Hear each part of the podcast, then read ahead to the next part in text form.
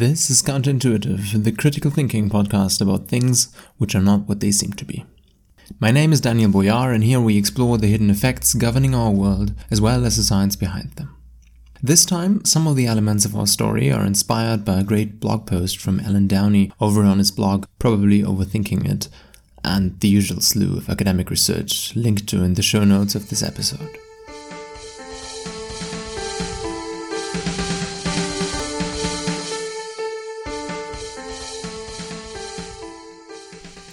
Join me on a journey. Imagine you're a researcher investigating the educational effects of small class sizes for a project you're working on. Now, before we start our project, stop this podcast and put small class sizes into Google. What do you find? Unless the world dramatically changed since recording this podcast, you'll find a veritably deluge of amazing benefits of smaller class sizes in schools. Teachers have more time for their students, there is less overall noise, and everyone can participate in class. Sounds great. Those are just a few examples among the flurry of advantages you can find online about small class sizes.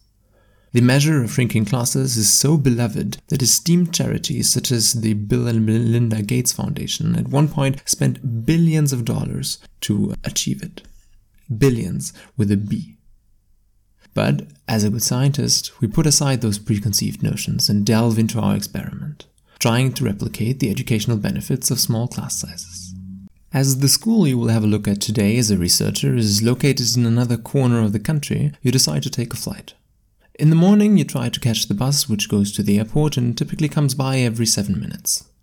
Inexplicably, however, upon arriving you have to wait a full 15 minutes until the next bus appears. In the rain. Musing about your bad luck, you're at least content that you planned for enough time at the airport. Arriving at the airport, things don't look better. The queue for security control is the longest you've ever witnessed, and then, worst of all, the plane itself is so overcrowded that a small sensation of claustrophobia ensues in you. At this point, you start questioning your life choices and resolve to send someone else to the next school. After an excruciating flight, you land in the city of your school of interest. Fast forward a while and you're trying to hail a taxi to get to the school, but of course, there just doesn't seem to be an available taxi in the whole city.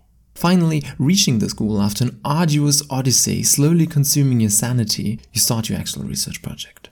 Your study consists of two parts. First, you'll interview the school administration, including gathering data about academic performance, and then the students themselves, to collect all the information you need.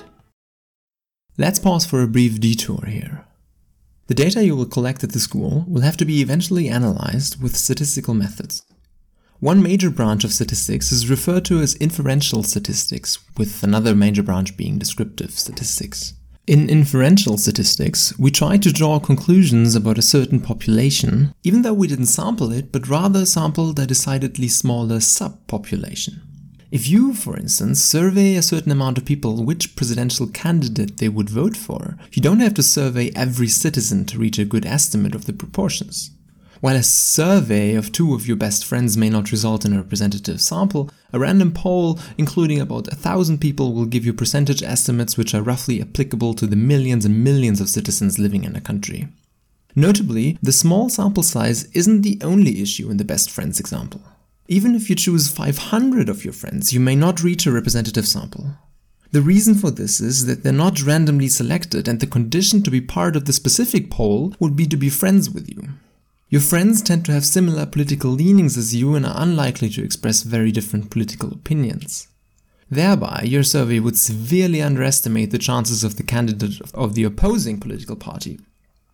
In sampling, size matters, and origin does too. As long as a sufficiently large number of randomly chosen people are involved, inferences from the group of people filling in the survey to the much larger group of people who didn't but are in principle similar to the first group are possible. The larger the group of questioned citizens is, the more precise the estimate will be, as long as the condition of random selection holds true. The trouble really starts when we start to interpret the biased poll among your friends, or a far too small poll among the general population.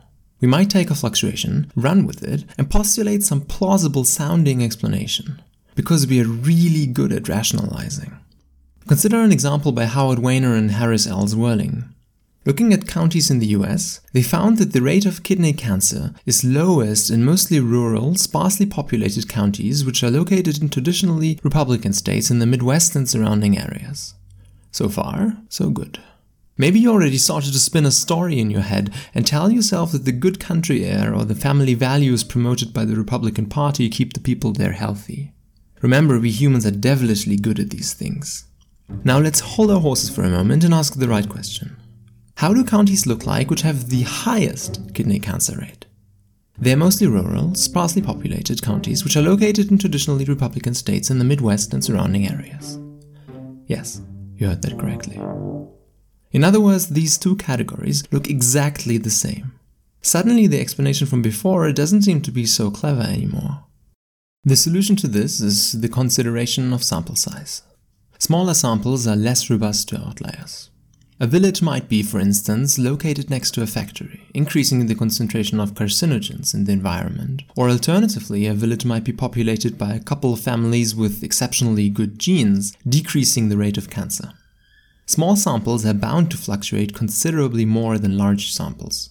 So you would expect these sparsely populated rural areas to provide us with more extreme rates in both directions than the more densely populated urban counties, making this result less surprising in hindsight.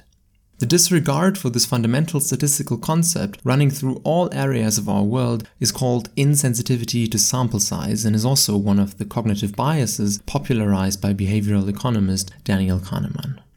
Here comes the interesting bit. If you present people with scenarios relying on the concept of sample size, their intuition, affected by insensitivity to sample size, leads them down the wrong path. While most people may be excused, because how often do you really think about abstract statistical concepts during your normal day? The same effect can be observed with professionals such as statistic professors, whose job it is to apply statistics every day. Even more interestingly, if you mention the fact that this scenario is related to statistics to these professionals, they get the answer right. Don't get me wrong, their understanding of statistics is obviously correct. It just so happens that as long as their statistics knowledge isn't triggered, they apply their normal you and me intuition to the problem at hand. Their hard-won statistical insights may be integrated in their professional intuition, but in their everyday intuition they're still endowed with the evolutionary baggage we all carry, which has the unfortunate consequence that you will run into this bias again and again even though you abstractly know about it. Insensitivity to sample size is a stable counterintuitive, which persists after explanation, similar to an optical illusion. You know the squares are the same color, but your visual cortex just doesn't seem to agree. So, as we have seen in the kidney cancer example, small sample sizes can quickly lead to extreme results. Our inherent desire to read meaning into randomness, especially into large random fluctuations, then rewards us with a narrative of how this extreme result came into being. You may have guessed it already, but here's the $1 million question. What do small samples and small school classes have in common? Yeah, exactly. Having substantially fewer students per class, these small classes also have a notably higher variance in their performance. As we've seen earlier, you would naturally expect a higher frequency of extreme events in these classes, extremely good as well as extremely bad in terms of academic performance. This is exactly what you also see in practice. Imagine if you have 4 geniuses in a class of 15 and how that would impact the average performance of the whole class. It might seem counterintuitive to you, but smaller classes don't necessarily pose an advantage. This problem of only noticing the positive fluctuations and not realizing that the connection of small class size and academic performance is caused by increased fluctuations is compounded once we celebrate and reward small classes for their performance. Because by then we effectively reward random variation in small sample sizes. As demonstrated by this, you can even uncover a counterintuitive from an intuitive no-brainer statement like that small classes are good. The mere act of questioning its validity would have been sufficient to discover the falsehood of the advantages of small class sizes, yet sometimes we're simply strangled by the chains of convention and groupthink. I think we're also drawn toward the idyllic, bucolic nature of small groups. We link it to contemplation and connection, especially in contrast to the bland mass production of the industrial age, which we associate with large groups and which we have learned to sneer at. After establishing that there is no clear effect of small class sizes on academic performance, we can now speculate briefly why this is the case. Why aren't smaller classes better for students? One of the chief arguments in favor of small classes is that teachers spend more time on each student. But the notion that teachers have more time per student only holds true in practice if teachers then actually take advantage of this. The reduction of class size isn't magically coupled to a behavioral change in teachers. They might simply behave the same as before. Another argument is that everyone, even shy students, has a better chance to contribute to class. While all students may be able to participate in class, everyone also has fewer co-students which could explain something to them that they don't understand. So the case for smaller classes was never rock solid from the start and, as we've seen, isn't backed by the data. In principle, the small class myth is a transient counterintuitive, and once you understand the sample size problematic, the issue should become clear in the future. Yet in practice, this misconception is a bit more tenacious, as statistical principles are hard for us to grasp, and also in this case because there still could be a case to be made. Some might argue that, while it's true that very small classes indeed suffer from large performance fluctuations, it still could be beneficial to shrink very large classes to medium-sized classes, in a way redefining the term small classes. Though, while this may be true and worthwhile for abnormally large classes, outliers in the class size distribution, meta-analysis found no general correlation between decrease in class size and academic performance. What you can find is a strong correlation of decreasing class size with increasing variance in performance due to small sample sizes and a high cost to decrease class size. We should also not forget that any issue involving children immediately activates emotional responses as well, which complicates our task of calling out this counterintuitive. The previously advertised merits of small classes aside, even the Bill and Melinda Gates Foundation has since rescinded their support for this program. After spending over $2 billion on these programs, no notable jump in academic performance was visible.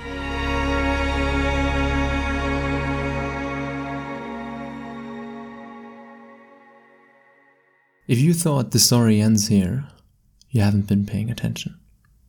Think back. What did you miss? We started our journey with a journey. A journey to a school where you wanted to gather data, and you did. We just never picked up on that strand again. So let's do that now. You sit down with your data and start to do preliminary analyses. If you want to investigate class size effects, it would be best to determine average class sizes first. You ask the school administration about the average class size and a sizable number of randomly selected students about the size of their class, so this should be really easy. The answer of the school administration was 21 students per class on average, which is roughly the average for New York State-based primary schools. Fair enough. Yet when you calculate the mean value for the answers you've got from the students, you get a different answer. 28 students per class. Now, an easy and obvious explanation for this discrepancy might be that the children simply misremembered the exact size of their class. Or maybe they were even intentionally fooling you. Or maybe the school administration wanted to make their classes look smaller than they are to get some of that glamour of small classes the media is going on about. Yet what if I told you that we can get the exact same result even if both sides, school administration and children alike, have been perfectly honest about their class sizes? This is what's known as the inspection paradox. The inspection paradox belongs to the complicated mathematical field of renewal theory, a subset of probability theory. A consequence of renewal theory is that we tend to oversample large intervals or groups if we choose randomly, just because they're more likely to be chosen. Remember the long waiting time for the bus on your way to the school? If we assume that you arrive at a random interval between buses, which is crucial as an arrival during rush hour traffic would also elongate your waiting time, which interval would be the most likely one for you to arrive at? Based on pure probability, the longest interval offers most chances. Therefore, on average, you're more than twice as likely to arrive in the long 15 minutes interval than in the more typical 7 minutes interval. Even worse, your chances of catching a shorter interval than the average interval are even lower than that. When you asked the school administration about their average class size, they simply added up all the students of all classes and divided that number through the number of classes, a standard procedure to arrive at an average. However, if you randomly interview students, you're more likely to get students from a large class, as there are simply more of them per class by definition. As a consequence, you're oversampling children from large classes and get the impression that classes are far larger than the average class size indicates. Incidentally, while the average given by the school administration may be more representative of the class size distribution, the average gained by the student interviews more closely resembles what the average child experiences in their daily life. As there are many children in large classes, many children will feel the overcrowded atmosphere. Oh, we're not done here. Not yet. Every cause of annoyance detailed in your journey to the school showcases the inspection paradox. Next to the already mentioned bus example, we have a cascade of events we think of as just our luck. The excruciatingly long wait at airport security, long queues equal a lot of people who stand in line and experience waiting for a long time, the impression that airplanes are always overcrowded, because if they're nearly empty on a flight there would be hardly anyone to notice this fortuitous circumstance, and the last drop in the bucket, that there never seems to be a free taxi. If all taxis are booked, then by definition there are many people looking for a taxi and many of them will be frustrated in their fruitless search. The inspection paradox is ubiquitous in our society and is one of the explanations why we see the world and our lives as dimmer than they actually are. Since we don't take this oversampling of large groups into account when we intuitively think about such situations, they strike us as counterintuitive. Despite its pervasiveness, the inspection paradox is oftentimes ignored, and even though an explanation reveals the somewhat mundane nature of this counterintuitive, it has a certain stability, in that it's hard to rid the intuition from the inspection paradox. Sample size matters, both in extent, as well as in how you account for the sizes of groups in your sample. Class size, on the other hand, unfortunately doesn't seem to be the golden lever we had hoped for in education. I hope you've enjoyed this installment of Counterintuitive. If you did, join me next time where we'll talk about clumsy mountain goats and lazy ants. You can find references and further reading for this episode in the show notes. If you like Counterintuitive, please recommend it to your friends and give it a 5-star rating on Apple Podcasts, Spotify, or wherever you get your podcast from. It really helps. A new episode will be uploaded every 2 weeks. My name is Daniel Boyar and you've listened to Counterintuitive, the critical thinking podcast about things which are not what they seem to be. You can follow me on Twitter at @Daniel_Boyar or on my website dboyar.com where you will find articles about more counterintuitive phenomena. Until next time.